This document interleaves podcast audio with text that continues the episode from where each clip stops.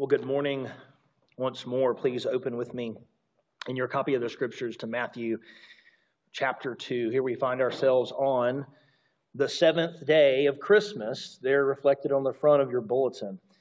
Remember that on the liturgical calendar, which to be fair and explicit, we do not follow woodenly like uh, some other traditions, but you have Advent coming of Christ, and then Christmas you, you have Christmas Day, and then you have 12 days of Christmas. At the end of the 12 days of Christmas, you have Epiphany, a word that means uh, uh, appearing, revealing, and it commemorates, it celebrates the visit of the Magi after the birth of Christ, the wise men.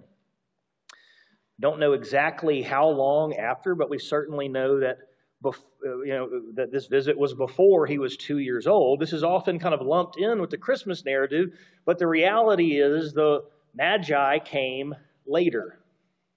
They came later. And so when you see the Magi depicted in the nativity scenes in evangelical culture, I'm sorry, just not that's just not how just not how it happened. And so while we are on the seventh day of Christmas, I would like to end the year with a sermon that is Epiphany specific and start the year afresh with Second John. And so if you think it sounds a little bit disjointed to preach an Epiphany sermon on the seventh day of Christmas, you're right. But that's okay. You're right, but that's okay. And, and just like last week, I want to encourage you to not take notes. Not take notes. At least if you want to take notes a little bit in the application section, that's fine. But I just want you to listen to this remarkable story once more with a fresh set of ears. Would you do that with me this morning? You already heard it read, so let's walk through it together.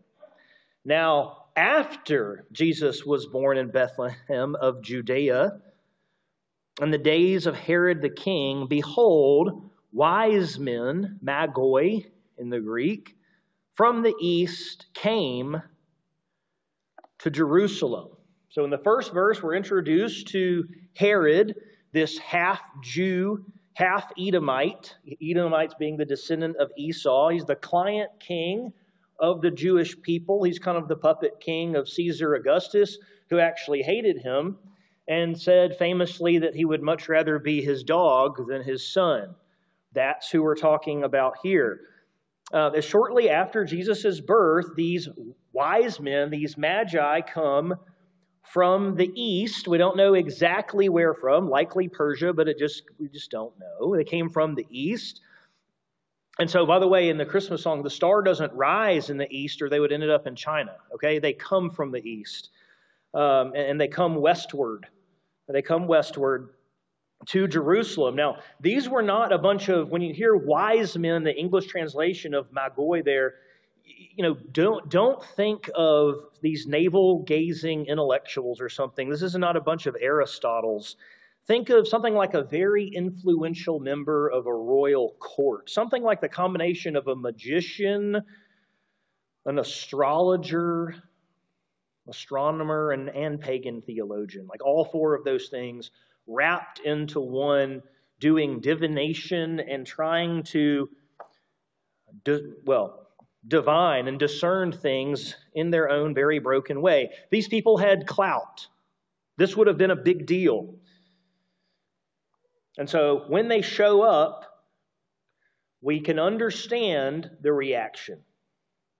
They've come from the east, it's not clear exactly from where, to Jerusalem, saying this. Maybe they're knocking on doors. Maybe they're chanting out loud. Where is he who has been born King of the Jews? For we saw his star when it rose and have come to worship him. Whoa, this is intense. Okay, so remember, not a bunch of Confuciuses on, a don- on donkeys major players in a pagan court. They would have had an entourage. They would have had people carrying their stuff. They would have had people carrying all the gifts that we're going to hear about later. These animals. This would have been a scene. You would have thought Jerusalem was having a parade or something if you looked out your door. And they're asking about the king of the Jews. And you can just imagine someone saying, Oh, I know. His, uh, his name's Herod. You know, he lives, he lives right down there. And you can, you can see them saying, You see all of this stuff? Yeah, none of that's for him. None of that's for him. No, no, no.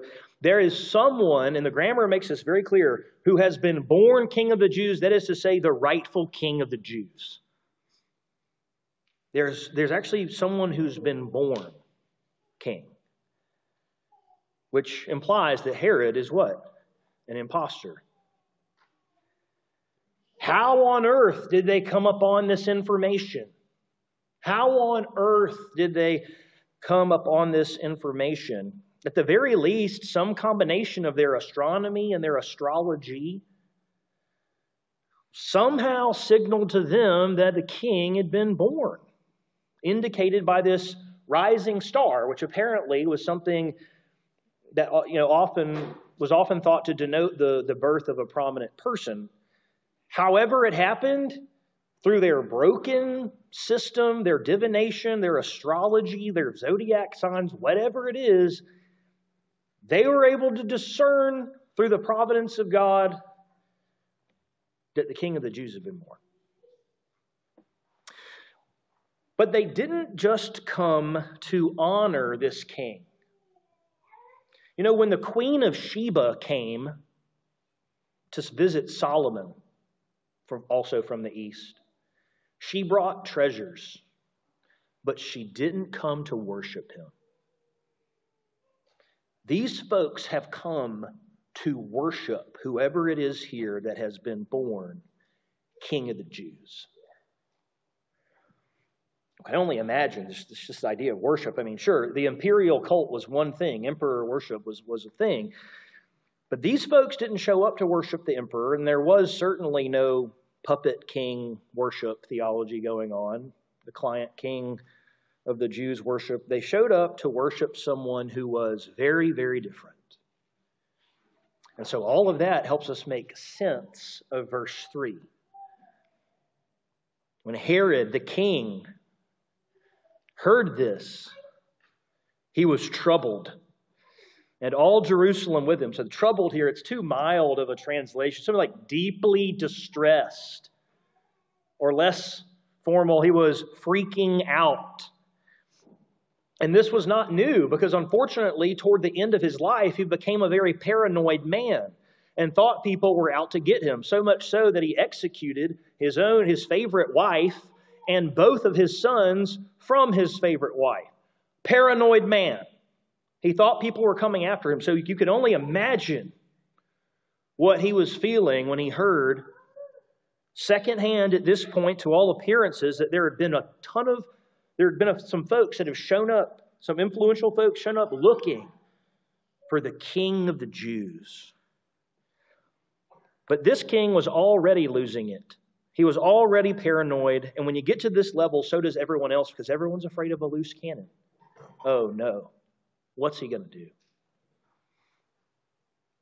People in Jerusalem knew what he could do. We're going to you get a tragic example of what he does a little bit later in the chapter, don't you? Man's off his rocker. He's evil. And so Herod raised culturally a Jew, Jewish mom, Edomite father, pretending to be the, a Jew over the course of his career, to be, you know, the, the king of the, the Jewish people there, decides that he might actually need to learn some theology after all. So he asks, he assembles all the chief priests and the scribes of the people and he inquired of them where the Christ was to be born.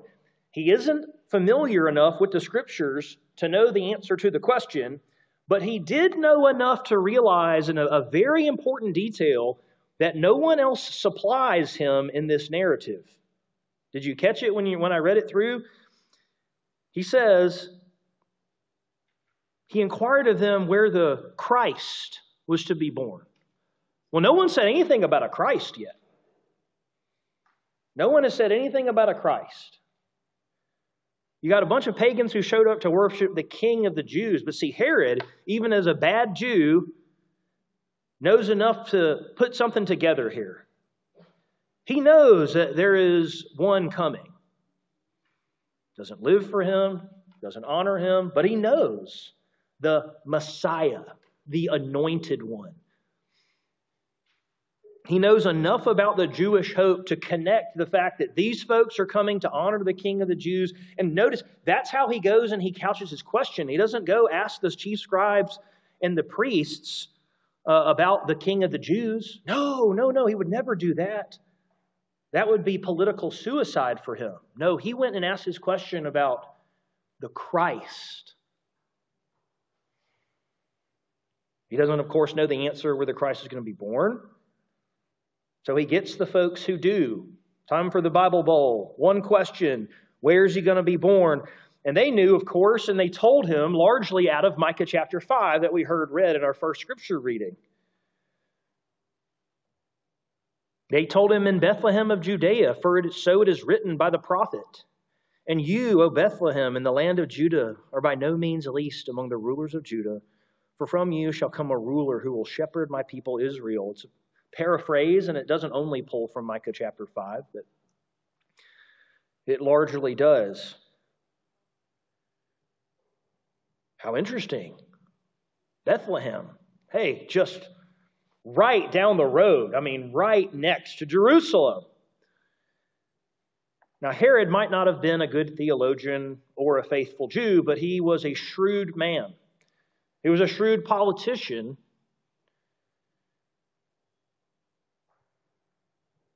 And after he heard all this, he says, It's time for me to make contact with these folks who have come from the east. To all appearances, yet he hasn't done so. But now he seeks his own audience with these foreign visitors. He summons the wise men, verse 7, secretly, very, very key, secretly, and ascertain from them what time the star had appeared. So he's trying to understand when exactly this king was born, and so he can understand how old this king is, how viable he is, so he can put into play a very wicked plan that comes later. But it was very critical that this was done quietly or secretly because he couldn't risk to publicly acknowledge that there is a king of the Jews other than himself. So he does it quietly. He has them in for a private audience. And then it is Herod himself who actually gives them insider information from his theologians.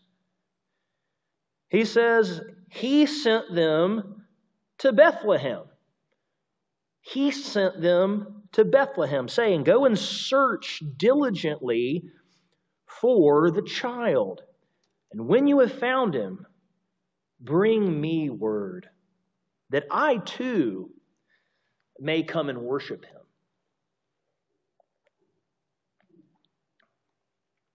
He says, duplicitously, of course, hey, this is great. I've got a plan. Y'all go figure out where he is. Come on back, report to me, because I want to worship the King of uh, uh, the. Uh, I want to worship this person who has been born as well, the King of the Jews. And so, after listening to the king and getting a tip from him there, they went on their way, verse 9, and behold, the star that they had seen when it rose went before them until it came to rest over the place where the child was. And when they saw the star, they rejoiced exceedingly with great joy. So, to all appearances, the star that they initially saw had, had disappeared. Okay, I mean, it had led them, after all, remember, the star led them to Jerusalem, not Bethlehem initially. They ended up in Jerusalem. Okay? And to all and, and it was Herod who said, he didn't just say, hey, keep following your star. It was it was Herod who pointed them into, in the direction of Bethlehem. There's no uh, there is no suggestion that the uh, that there would be the same star guiding them, and yet, especially with this kind of laser laser precision, it's not clear that it's the exact same thing, or at least not the exact same thing manifested in the same way. There are a ton of there have been a ton of attempts, unsurprisingly, to explain this star.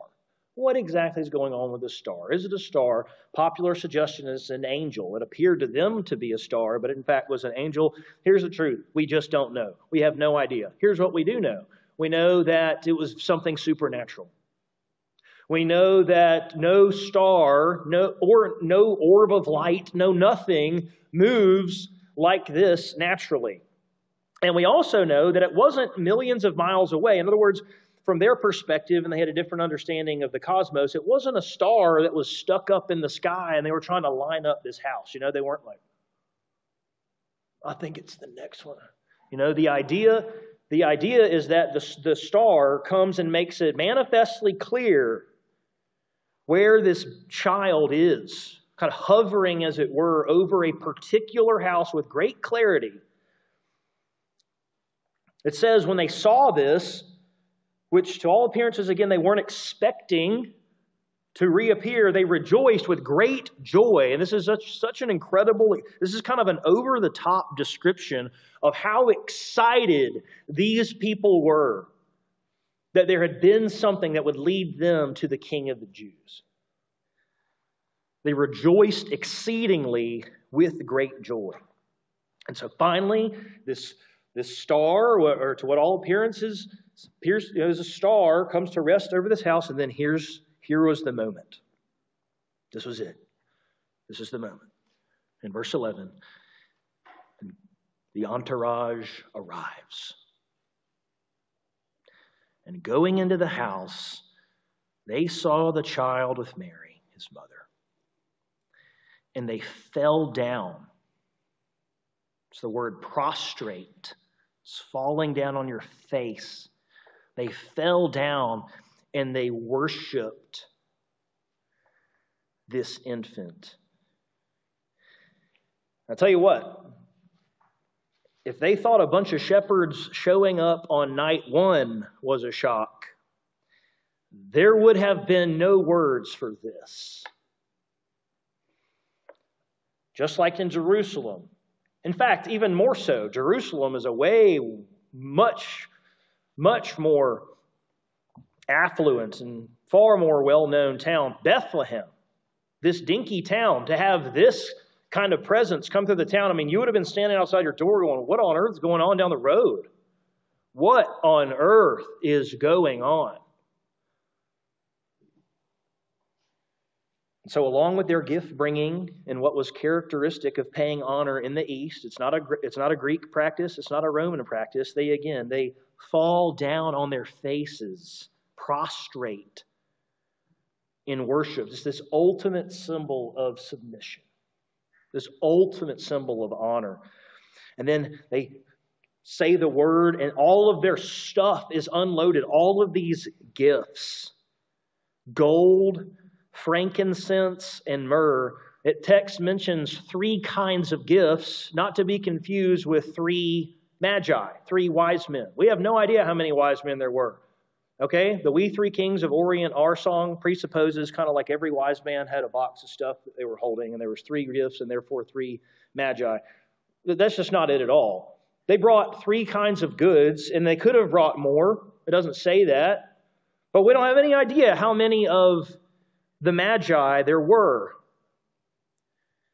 And if you thought that you got a lot of gifts at one of your baby showers, You have no idea what this was like, okay? This would have padded the bank account, to put it mildly. So after they've given their gifts to this king, after they've fallen down before an infant and worship, it's time to head back to Herod so he can come do the same thing except not and being warned in a dream not to return to Herod, they departed to their own country by another way.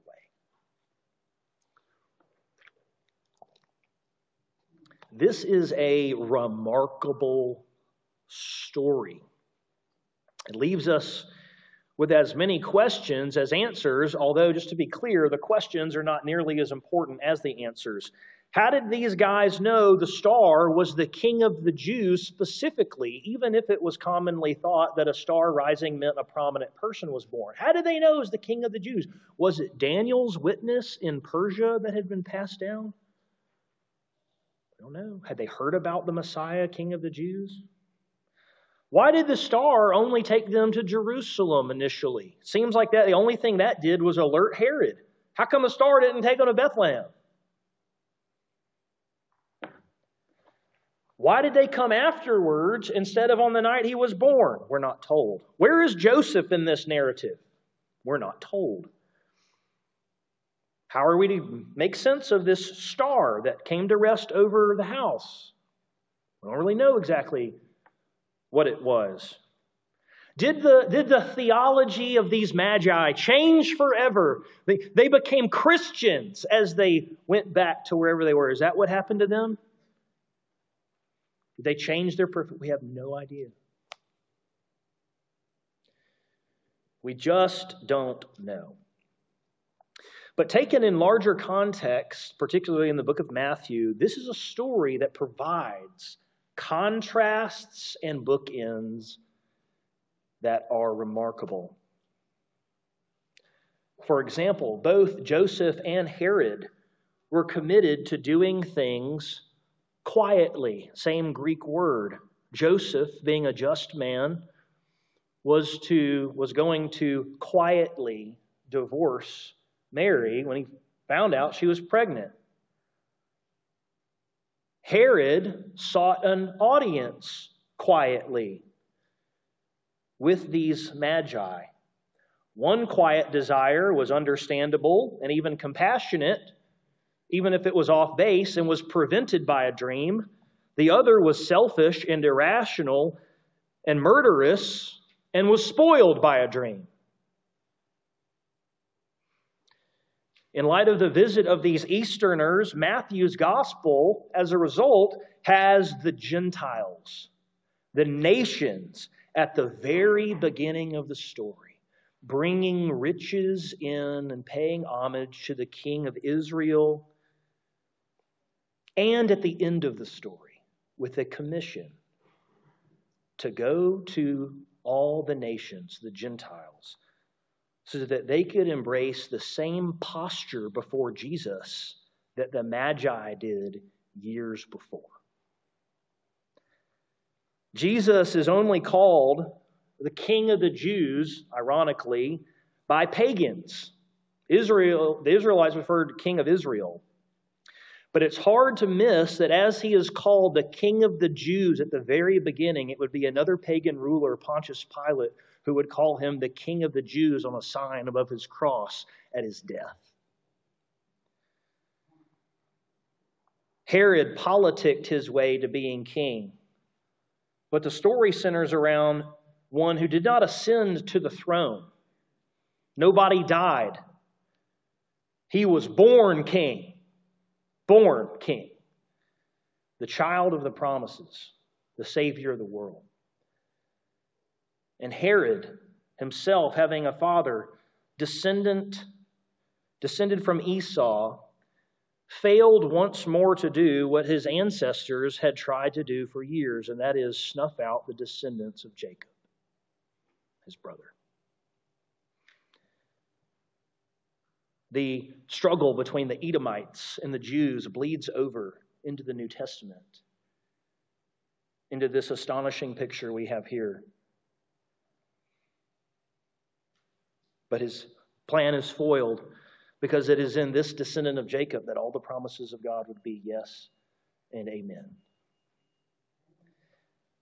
What do we take away from this? What do we take away from this story, this narrative in particular? Let me give you five takeaways. Five takeaways. The first is that God reveals himself at different levels and for different reasons to whom he sovereignly chooses.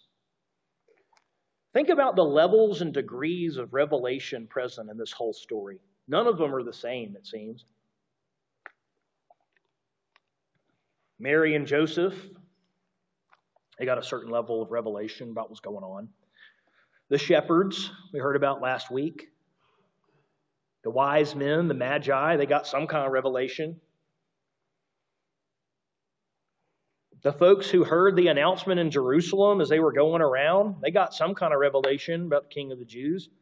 The folks in Persia who were told why all these people, these wise men, were packing up their stuff and heading out, they were told something by the people looking at the stars. Herod, even, some kind of revelation, clearly. But equally clearly, not everyone got the same level of revelation, did they? And that is the prerogative of God. That is the prerogative of a sovereign God who could have given anyone any of the revelations that he wanted to. But God reveals himself at different levels and for different reasons to whom he sovereignly chooses. We have to, we have to come to terms with that We have to accept that, that God is sovereign and man is responsible. It's the first thing. Second thing we see here to take away is that God is not opposed to using misguided methods to accomplish his purposes. Whatever you make of the origin, their origin, the, Mag, the Magi were practicing some kind of astrology some kind of what we would, I hope you would call today some wacky thing that you're embarrassed that your family member shares on social media about their zodiac sign, something ridiculous about discerning life based on the stars. Probably, most likely, Zoroastrianism or something like it. But here's the thing they ended up in Jerusalem. They knew that there was a king of the Jews that had been born. God was content to reveal himself inside a very broken, false religion, false worldview, poor methodology. He was. There's no way around it. And so that should give us both hope and pause when we consider how God may choose to meet people caught up in worldviews and social theories and empty philosophies not grounded in truth. Apparently, God can and does work in those very things to direct people towards worshiping Jesus. Now, just to be very clear, this is not to be confused with saying that people can remain in falsehood, in a false worldview, in a false religion, and still know Christ. That's not what I'm saying. I'm saying that God can use backward reasoning and backward practices and his sovereignty to lead people out of falsehood and into truth. Because God is not opposed to using misguided methods to accomplish his purposes. Number two. Number three. Particularly as a gospel written primarily to Jewish people. Someone greater than Moses is here who demands a response. This king demands a response.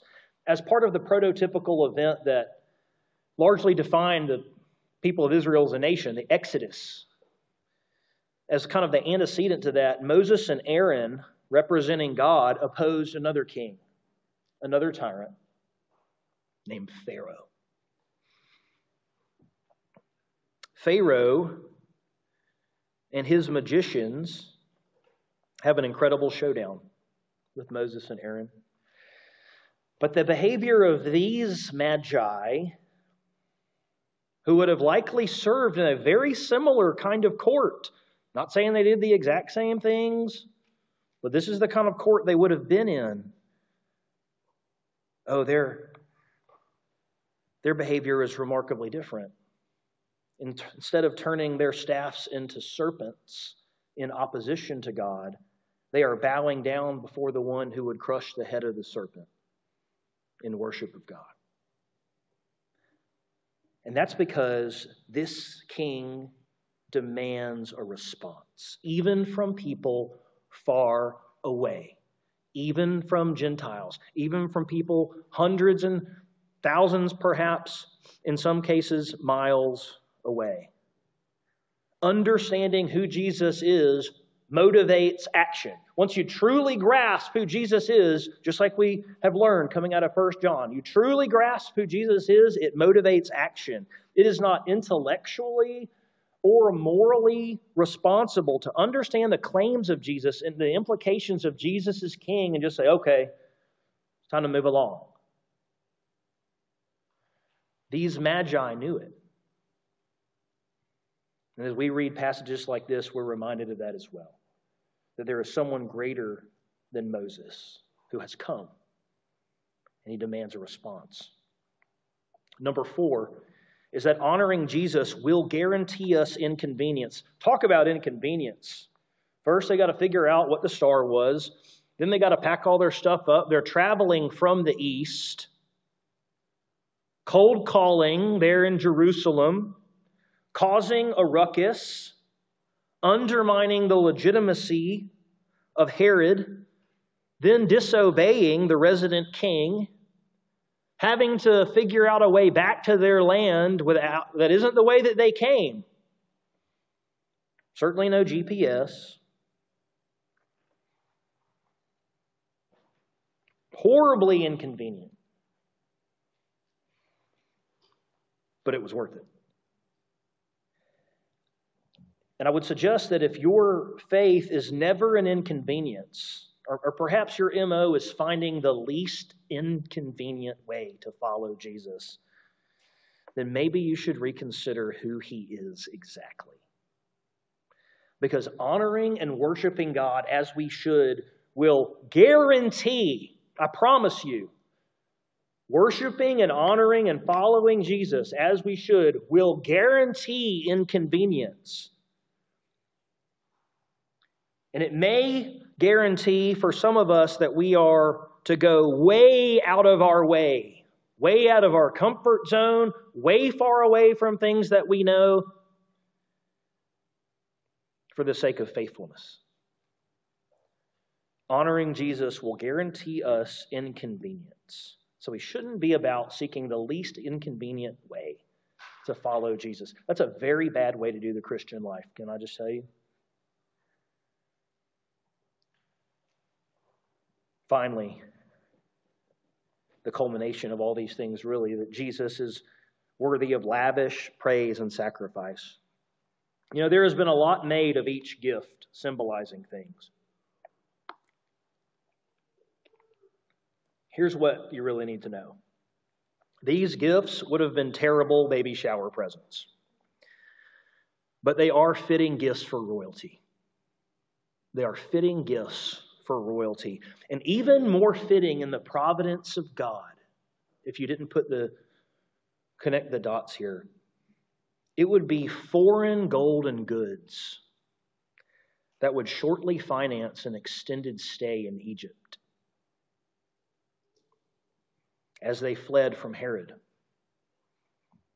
Because you can't take the, the woodworking shop with you. The Magi hauled a bunch of gold and aromatics to a baby, baby in Bethlehem by discerning things from the stars because they knew that Jesus was worthy of lavish praise and sacrifice. Even right there at the beginning. And we will see at the end of Jesus' life something very similar, where a woman takes some very expensive aromatics, some perfume, and washes his feet, as Jesus himself says that she's preparing him for burial. There is no such thing as over the top for the King of Kings and the Lord of Lords, is there? And so here we have it the story of the Magi visiting Christ. And so the application of the application is this is just how will you respond to this king who has now not only been born but has died an atoning death for sin, has been raised from the dead, who calls us to repent and believe the promise of eternal life, who's ruling until all things are placed under his feet. We happen to find ourselves on the eve of a new year. What is one concrete way? And I'm not saying you have to limit it to one, but let me just challenge you. What's one concrete way? Not do better. That's not concrete. Not try harder. That's not concrete. What's one concrete way that you can seek to respond to and pursue Christ in 2024 that you didn't do in 2023? Just one, one concrete thing. That's, that's realistic, right? Everyone can do one concrete thing. That's my challenge to respond to and pursue Christ 2024 that is different than in 2023. Mine is going to be changing up how I do my scripture memory. What's yours? Share it with me if you want to. What goal might you set? Who can you tell about it for accountability's sake? But don't make the mistake of hearing about this king, who he is, what he's done, and not responding, not taking action. The story of the Magi and the person of Christ simply hasn't left us that option. Let's pray. God, we are thankful that Christ is King of kings and Lord of lords. We pray that you would help us honor him as such with our lives, with our families, with our work ethic, the way we keep our own hearts the purity of our thoughts. Would you work in us in this year to mold and to craft us further into the image of Christ that is being renewed in us? Lord, my prayer for every single person in this room is that no one would coast in 2024, that no one would drift, that no one would be okay with just kind of mailing it in based on past Christian effort. That apathy would be far, far from our church. That we would be a people who show our love for Christ by our action. Help us, O oh Lord. We ask in Jesus' name. Amen.